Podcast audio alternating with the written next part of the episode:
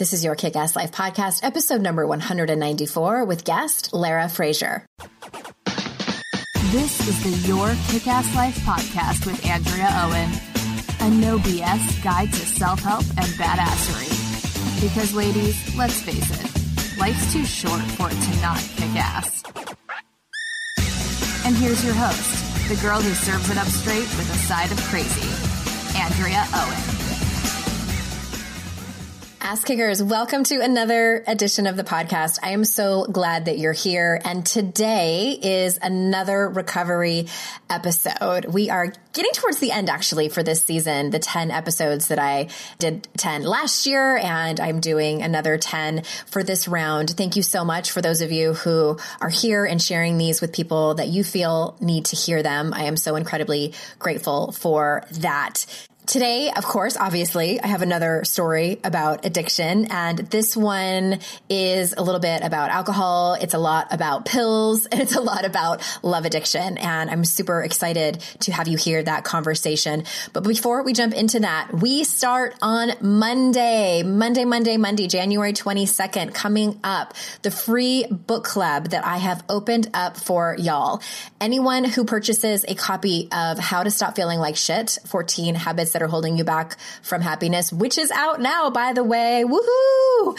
You are invited to come with us for this free book study that I have put together. It's in an effort to support you through reading this book. There's a lot of stuff in this book, many, many behaviors, 14 of them to be exact, that all of us, all of us engage with in some form or another. And there are lots of tools and strategies in there to change that behavior, to learn to manage that behavior, to do things that actually line up with who you really want to be and make you proud of the woman that you are. I want to assist you on this journey and I don't want this to be just another self-help book that you buy and don't read or that you read really quickly and don't do anything to actually change your life. This book club is free for anyone that purchases a copy of the book. Head on over to yourkickasslife.com slash HTSFLS. That's an acronym for how to stop feeling like shit. Of course, that link is over in the show notes along with everything else that you'll hear in this episode. So I hope to see you over there. Yay. And make 2018 your best year yet. So before we jump into this episode, let me tell you a little bit about today's guest. Lara Frazier is a healer and truth teller, a sobriety warrior, a speaker, and a pig mama. She is a fierce believer in the power of owning our stories and is a strong advocate for addiction recovery. Lara shares a story of healing in sobriety through addiction, in life and love, and in all other big, huge moments of fear and magic that we rarely talk about, but we should. So without further ado, here is Lara. Lara, how are you? I am so good. How are you? Oh, I'm so excited to talk to you. I feel like I've been waiting for this for months and months and months to be able to have this conversation with you.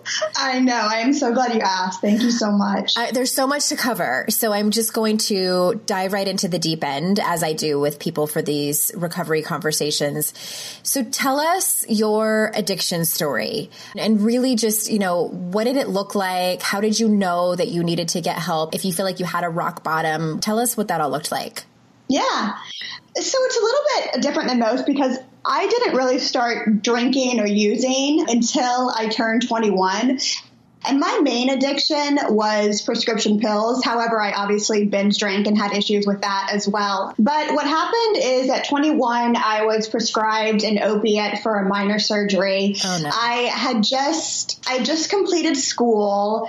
I was planning to go to graduate school and I was studying for the GMATs. I was working as a server and I just recently also started drinking. I had drank before, but I didn't really start like the binge drinking until I was 21 but that was the first time where I remember taking a pill for a non medical reason, like where it made me feel relaxed, calm. It got me out of myself and it allowed me to stop having so much fear and stress about the future because I would say that my first addiction was validation. I was always so obsessed with what everyone else thought of me and I really wanted to please my parents. I really wanted to make them proud of me and I also wanted other people to like me. So that pill just allowed me to step out of my own thoughts. Mm-hmm. But I didn't really get addicted to it. I was in Arizona at the time. I ended up moving to California and then over the summer between my first and second year of graduate school, I went to Mexico for a family vacation and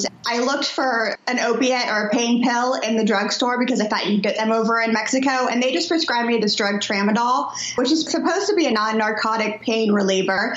And I ended up like I was taking a pill a day for about a month. And for me, that was something that was just totally out of my character. So I stopped taking it. And then I got depressed, not realizing that it was from the withdrawal of stopping this pill. Mm-hmm. And so I ended up going to a psychiatrist at my grad school. I told him, I'm like, you know, I think I'm addicted to this pill. I was very honest that I felt I was abusing it, that I hadn't been prescribed them, and he prescribed me Xanax, Ambien, and an antidepressant. Jesus. And, and, and so he didn't really address the like the underlying issue. Um, he's just basically like, okay, you're anxious, you can't sleep, you're depressed, mm-hmm. and honestly, like I took my antidepressant, I didn't really abuse the pills, or I didn't abuse the pills at all you know, I took them as prescribed, and I really didn't even take the Xanax that often. So I was kind of like, eh, that, that issue's totally gone. Not a big deal. I ended up completing my graduate program. I got a really great job at a cable network, which was my dream job and the reason I moved to California. So I was really ambitious and a high achiever, but there was so much focus on my career and again, outside appearances. So, you know, a couple years go by. I'm not necessarily abusing the prescriptions. I get engaged to my boyfriend. He's going to be a lawyer. And that's pretty much the reason, like, why I was interested in him in the first place. Cause I thought, oh, if he's, if he's going to be a lawyer, you know, we're going to be this hotshot couple. And so we went back to Arizona and there was, there had already been like physical and verbal abuse. But when we moved to Arizona, it got really intense. And so we ended up breaking up. I moved to Texas Texas, be with my family for a little bit, and then I ended up going back to California. I got in a car accident in California when I was working in television production. And so I got prescribed more opiates than you could really imagine. And so that got me back into this cycle of opiate use. My addiction didn't really begin until about a year later. I had just landed this great job as a VP of sales for this entertainment group and me being someone who's obsessed with my career, that was like, oh, I'm finally, everything's back, everything's going to be okay. And then a couple days before I was supposed to start, the investors pulled out and so they couldn't bring me on. And so I'd been keeping in touch with a psychiatrist that I had met from my graduate school. And so, you know, I went over to my friend's apartment. I was like, ah, oh my God, I, I want to die. And I honestly, like, I really did feel like my life was over, even though it seems so minuscule. But to me, it was a huge deal at the time. And so they just advised me to call my psychiatrist. And I did. And I told him I wanted to die. I said I was suicidal. And he said he had the answer for me. And I didn't know what that was, but he said it was a pill. And the next day, I drove up to the pharmacy. He didn't ask me to meet with him. I picked it up, and it was Adderall. And as soon as I was prescribed Adderall is when my life became insanely chaotic. And for someone who grew up, you know, upper middle class, going to graduate school, like having a really great career. Adderall really took me down. It took me down quick. I ended up in drug induced psychosis, paranoid. I thought my roommate was spying on me. I was in and out of rehabs for the next four years. I got into heavier drugs. I had tried meth. I did cocaine, but really it was Adderall. That was my drug of choice. So I think I had so many rock bottom moments that I, I mean, can't even go into all of them. But really, it was a four or five year long addiction, but it was so heavy and so intense that it could have been just over the time of 20 years, everything that I experienced within those five years. Mm-hmm. Okay, so quick question in all of that, and it's not, you know, like a quick question you can answer it in like five seconds, but yeah. But with all those addictions, do you feel like the behavior or the substance for you is just the symptom? Like, what do you think? I know that you mentioned that it was, you know, your addiction to approval and validation. What do you think the real problem was that you were trying to solve through your symptoms of addiction?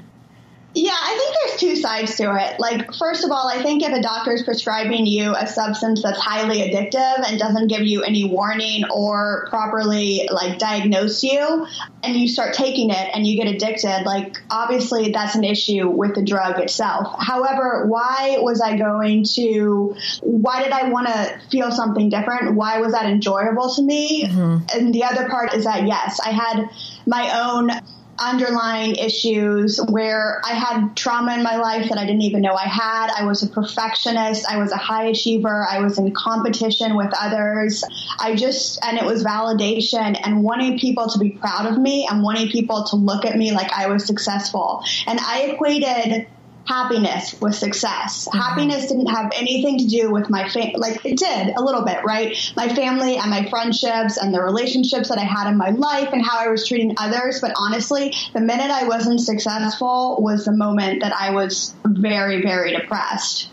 And so when I experienced that, I sought for something outside of myself to fill that emptiness. That's so interesting. And I've been having many conversations on this podcast in the recovery series. And I think the majority, if not all of my guests are like you, you know, and, and it's a lot, the majority of my listeners, it's this middle class or upper middle class woman who doesn't necessarily have, and some of them do, and I, I don't want to invalidate anybody who has had trauma that she's conscious of and things like that. That certainly does happen. But for many of the listeners and people out there listening to the story, they didn't. And I think that there's I think for many of us, we wonder, like, well, what was it? Like, why am I running away from my life? Why am I trying to numb out all of this stuff? And I love the way that you explained it. And for me personally, it was just, I didn't want to feel any of my feelings. Like, they were too, you know, as a, I identify as a highly sensitive person. I think most people are. Yeah. I think that yeah. most of us are sensitive because we're not brought up and like taught and, and even just having the conversation of like, what does it feel like to feel not good enough? What does it feel like to feel like you don't measure up? Or, or feel like you are not good enough, et cetera, et cetera. Don't you think? Yeah, I definitely do. And the inter- and I wanted to mention one point about that too is that when I first was trying to get sober and going into recovery, I didn't know why I even started like abusing drugs or why I turned into the woman I did with this addiction. Like I hadn't analyzed my history prior to my addiction and really understood what was expected of me, what I pushed on myself. Like I uncovered that through the process of recovery and that allowed me to have a better understanding of exactly why like the drugs and the booze and the men took me down as hard as they did. Mm-hmm. That's a really good point. I'm glad that you said that because I think that for a lot of women, we get to a point where we're like, okay, I probably need to get sober. And then maybe we even venture into it a little bit and we hear stories or even in the media, we hear like massive rock bottom stories, right? Yeah. Or maybe even they don't have a rock bottom in their adult life, but they had some kind of trauma in the beginning where it all, I think what I'm trying to say is like, it all makes sense, right? for, yeah. for a yeah. lot of us, we're like yeah. looking around like, and feeling, I, I know I felt that my story wasn't bad enough, that I wasn't quote unquote one of them. And I yeah. think that that keeps a lot of people sick. I think that keeps a lot of people in their symptoms.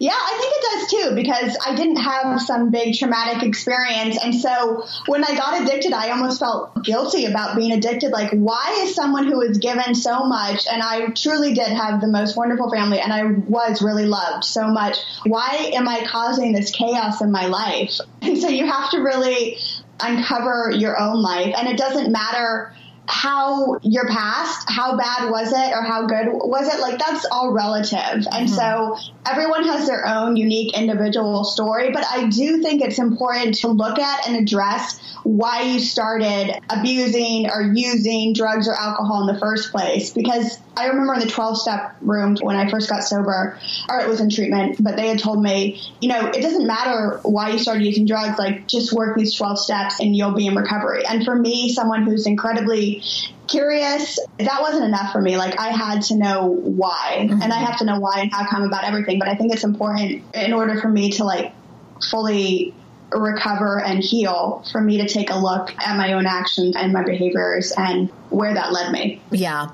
I know that if you do 12 step programs, a lot of emphasis is put on spirituality and, you know, it being a spiritual problem. And I struggled with that a little bit because at that time I was going through a pretty big spiritual transition. I grew up going to church and being a Christian and I wasn't sure if that's what I identified with anymore. And yeah. so that was a little bit confusing, I think, and it can be, but I replaced the word spiritual with emotional and that really changed everything. Like I felt like I had an emotional yeah. problem. I was stunted. Yeah, that's very smart. I hadn't heard that before.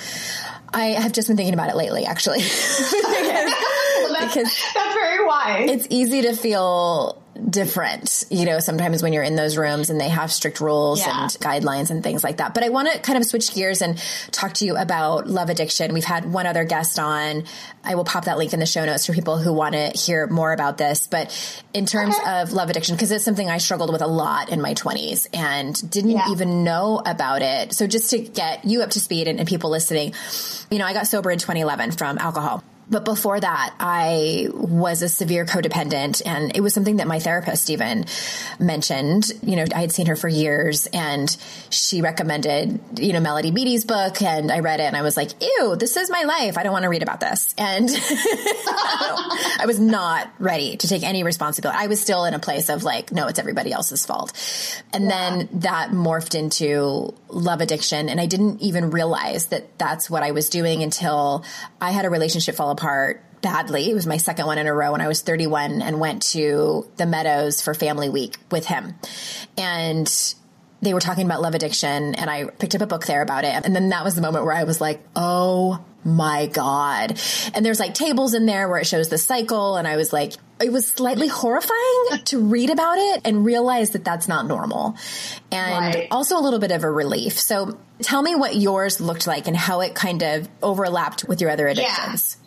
So I definitely wouldn't say that I was codependent. I would identify as a love addict. However, I had no idea what love addiction was or that it was even, uh, you know, something that was around. And what that looked like, first, how I identified it was the second and third time I went to treatment, I got kicked out for getting in a relationship with a male. Mm-hmm. The first time I went to treatment, the reason I relapsed is because pretty much I was hanging out with this guy that I had become obsessive over. But what I found is that I had been getting high off amphetamines for, you know, four years. And then I had to get sober and I had to start feeling my feelings and I had to like look at where my life was at that moment and where it had taken me. And I didn't want that. I didn't want to look at those feelings. And so I found that I could distract myself by getting obsessive over a person, a man. And so that's what I did. And so the last and final time I entered treatment, I went to a program for both love addiction and substance use disorder. But the majority of my focus, honestly, in that program was on love addiction.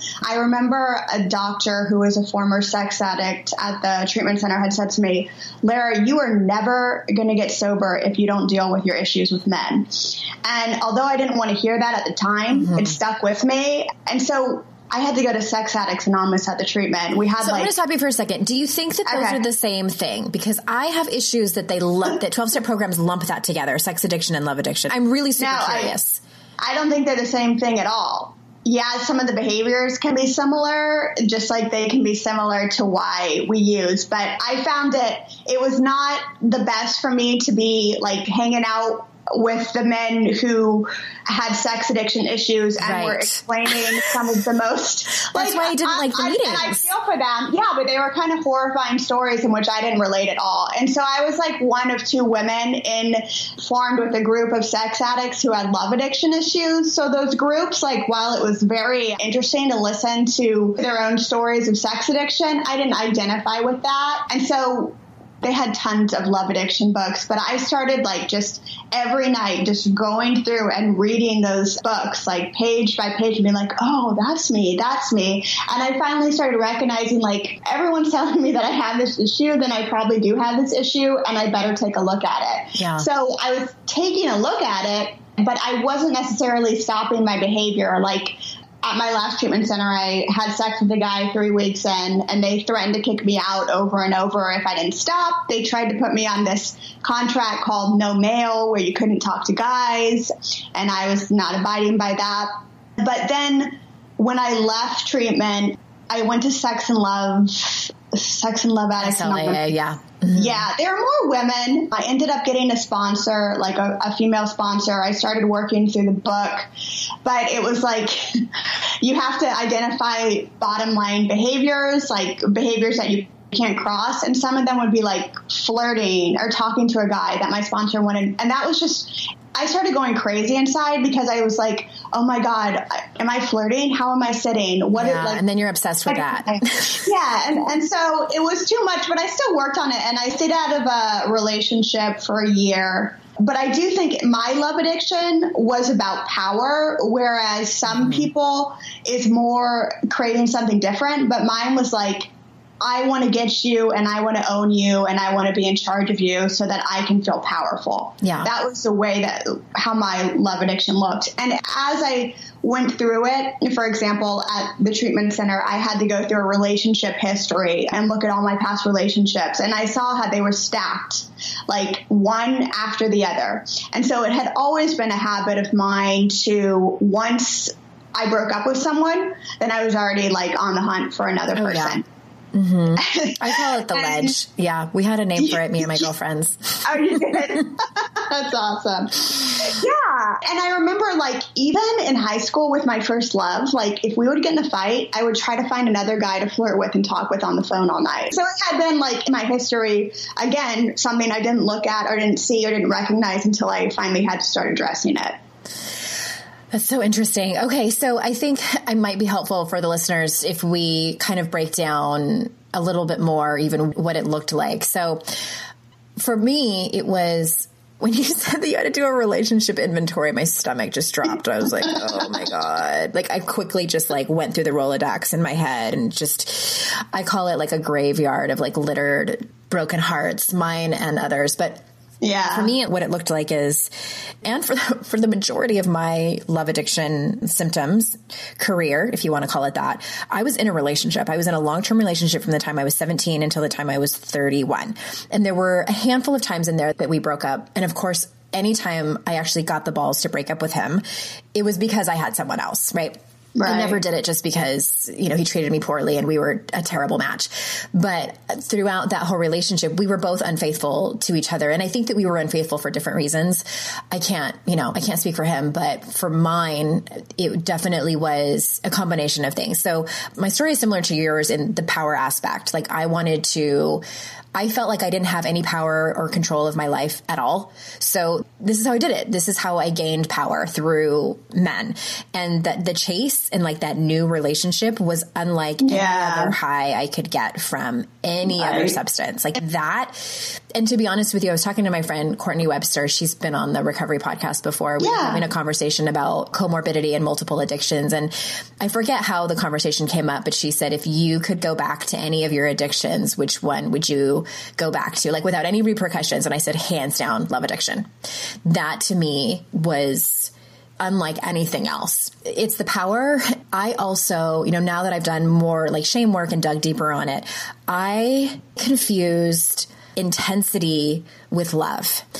It's this really great meme that someone sent me and it says a person who never learned to trust confuses intensity with intimacy, obsession with care, and control with security. And I was like, oh yes. oh God, that completely summed up what my entire decade of my late teens and my entire 20s was.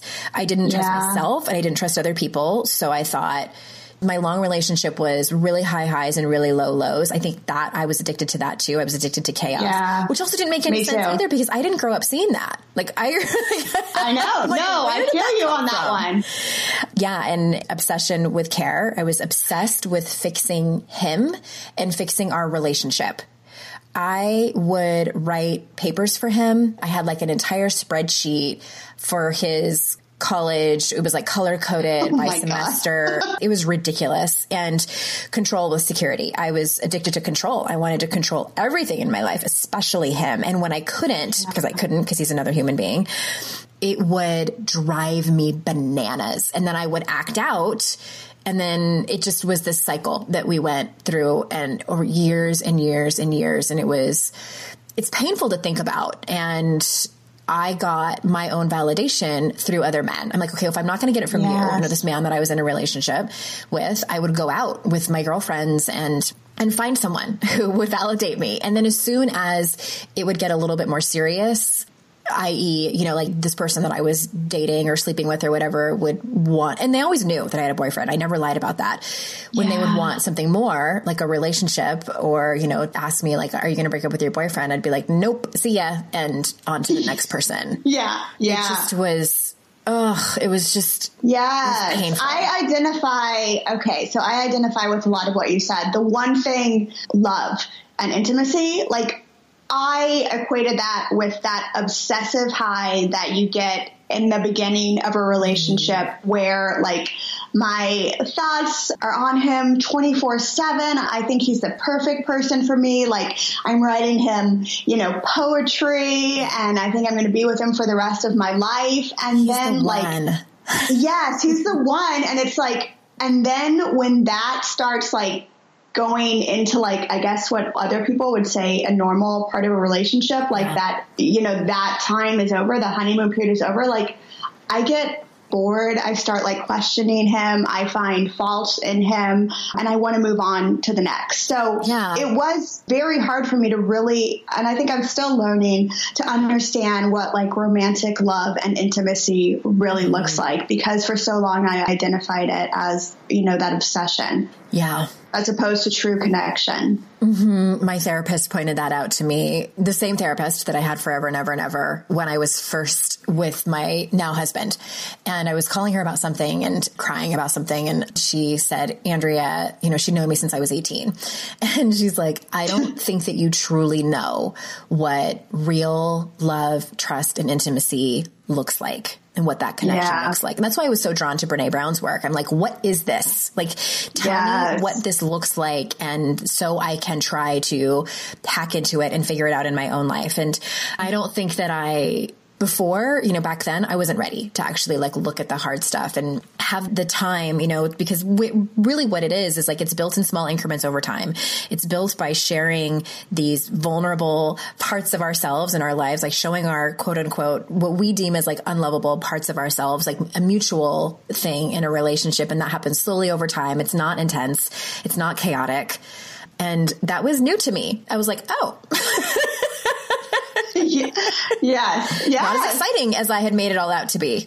yeah. How long have you been with your husband? oh my gosh, 11 years. Okay. Yeah. And so I guess through that relationship, it, you obviously learned what it is and what It's it looks a like. slow process. Yeah. Yeah. we both walked in brokenhearted and, you know, from previous things. And he's just been great and patient and sweet about it all. But it's been, and it really started to uncover when I got so, because we'd already been married in 2011 when I got sober. And that's really when it kind of all, as I like to say, exploded in my face in terms of just Yes. really feeling my feelings and like stuff that I hadn't dealt with from years and years prior that I had shoved under through drinking. And so, yeah, that's what it's looked like for me.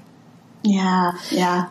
All right, so switching gears a little bit, you wrote a post on your blog, which we will, of course, link to in the show notes. And it was called To the Woman Who Asked Me How to Quit. And in that post, you say, quit talking about quitting and actually quit. So, can you kind of walk us through that, or do you have any more advice for this? Yeah, I don't want to come off insensitive because I do have like compassion for people who are going through this process, but there's a lot of people who take a very long time like looking into sobriety and being curious about it and trying to work on it, but they don't actually put down like the bottle or the drink or the drug. Mm-hmm. And so while it does help you start changing your behaviors and your thinking, like the, the tough shit comes when you actually like have to put away the thing that is your main point Yeah. of addiction and life. Like that's really what I find. That's truly like when the hard shit gets real. And so everything you might have learned while you were still drinking, like you can start integrating that now. But also like there were times when I was still like getting high, you know, and reading about addiction or recovery and trying to like will myself to want to quit. Like I wanted to quit, but I didn't want to stop the feeling of what it was giving me. And at that point, I was highly, highly. Sorry, I'm laughing. Highly, it's just no, it's funny. Perfect world, right? Um, I mean, I was highly addicted anyway. So some people's stories are different, but I think that if we want to stop drinking, then we have to stop drinking. Mm-hmm. We want to stop getting high, then we have to stop like the actual behavior of what we're doing. Well, One Nicole Antoinette says if you want to change your life, you have to actually change your life. right, right. That's a good, yeah, that's a good way to look at it. Like, it just delays the process of becoming. Yeah. I just, forgot who said that, but it's like it delays the process of becoming and you want to become.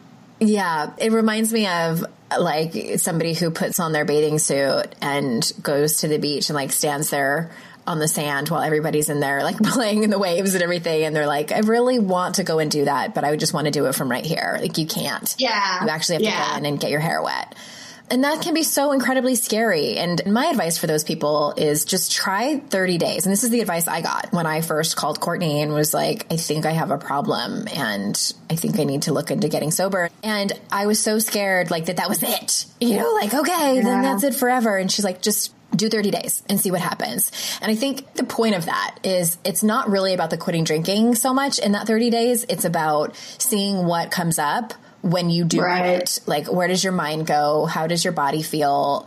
All of that the thought patterns the behaviors etc and personally i lasted six days and hated every minute of those six days was completely yeah. white knuckling it hated her for giving me the assignment hated everybody who was breathing. So that was telling you know that's like okay now i really do have a problem. Because i wonder for those people who you know you were talking about who don't actually quit i wonder if they're wondering if they really need to you know? Yeah, yeah. And I know, as you probably do now too, like thousands of women who quit, they didn't have a problem with drinking. They just saw how their life got better without it. And so if your life is better without a substance and you start to realize that and how much better it can become, then it gets easier just to stop doing the drinking. Yeah.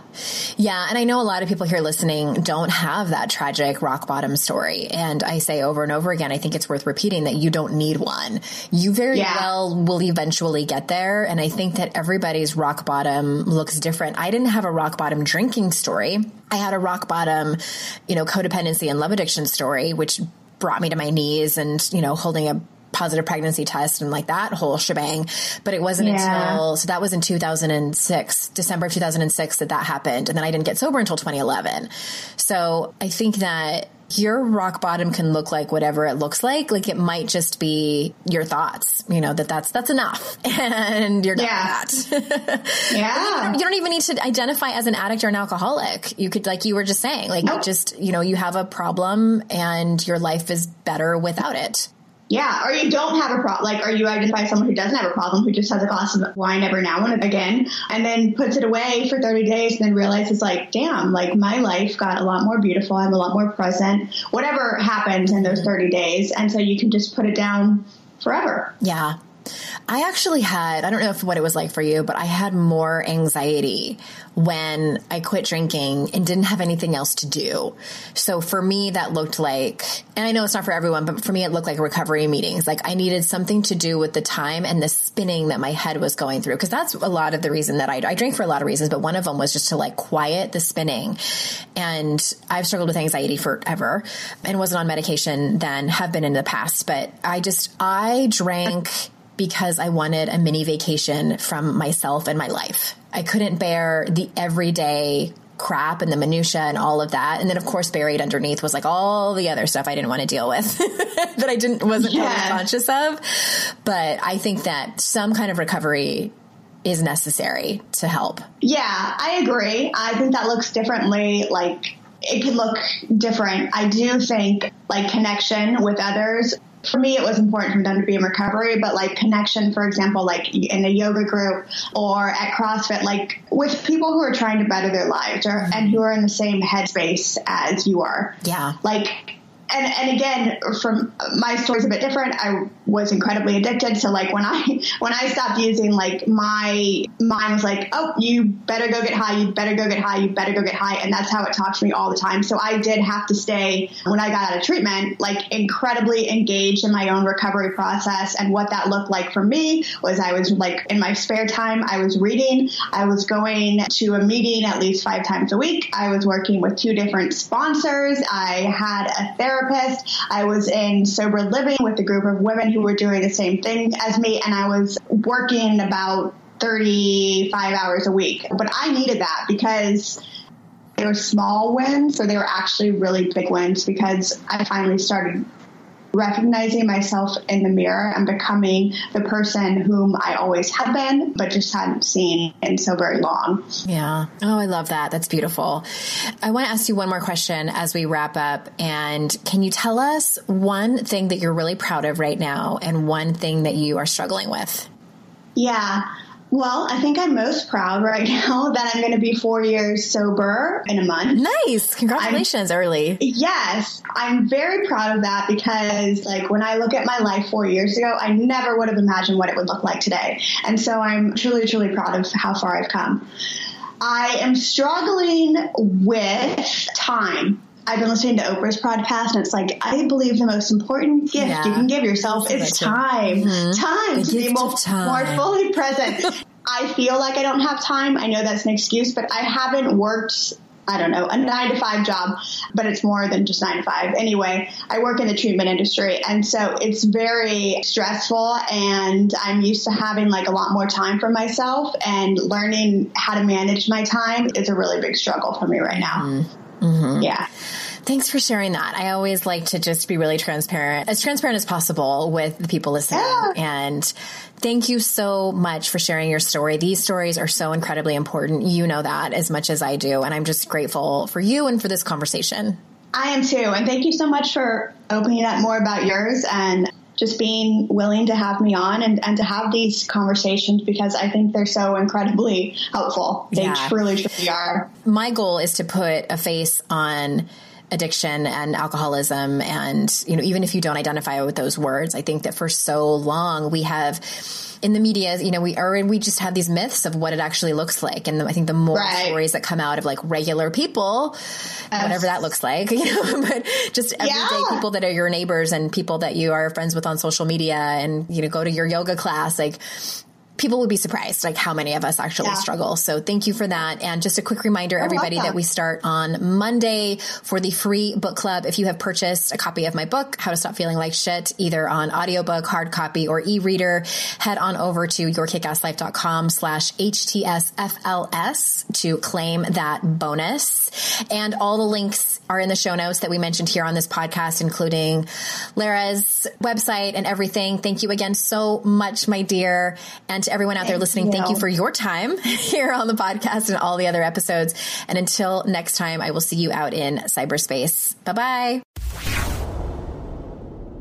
Hey, ass kickers, you know it would help me out so much if you left a rating and review for this podcast. Your Kick Ass Life podcast will always be free to you and to help me get more awesome guests and to spread the word. It helps tremendously if you leave a rating and a review. Now, they don't particularly make this super easy to do, so I'll help you out a little. If you're in iTunes and you're on your phone, when you are in the podcast app, you need to search for your Kick Ass Life podcast. I know, even if you're subscribed, this is how you do it. So when you search for it and you see it come up, click on the cover art, then towards the top where it says reviews, click that, scroll down a tiny little bit, and then click write a review. Stitcher is a bit easier if you're on Android. The easiest way I found to do this is to type into Google, stitcher.com, your kick ass life, and voila, my podcast should pop up as the first link. Scroll down and click write a review. That's it. Thank you so very much. You have no idea how much it helps me when you do that. All right. I'll see you next time. Bye bye.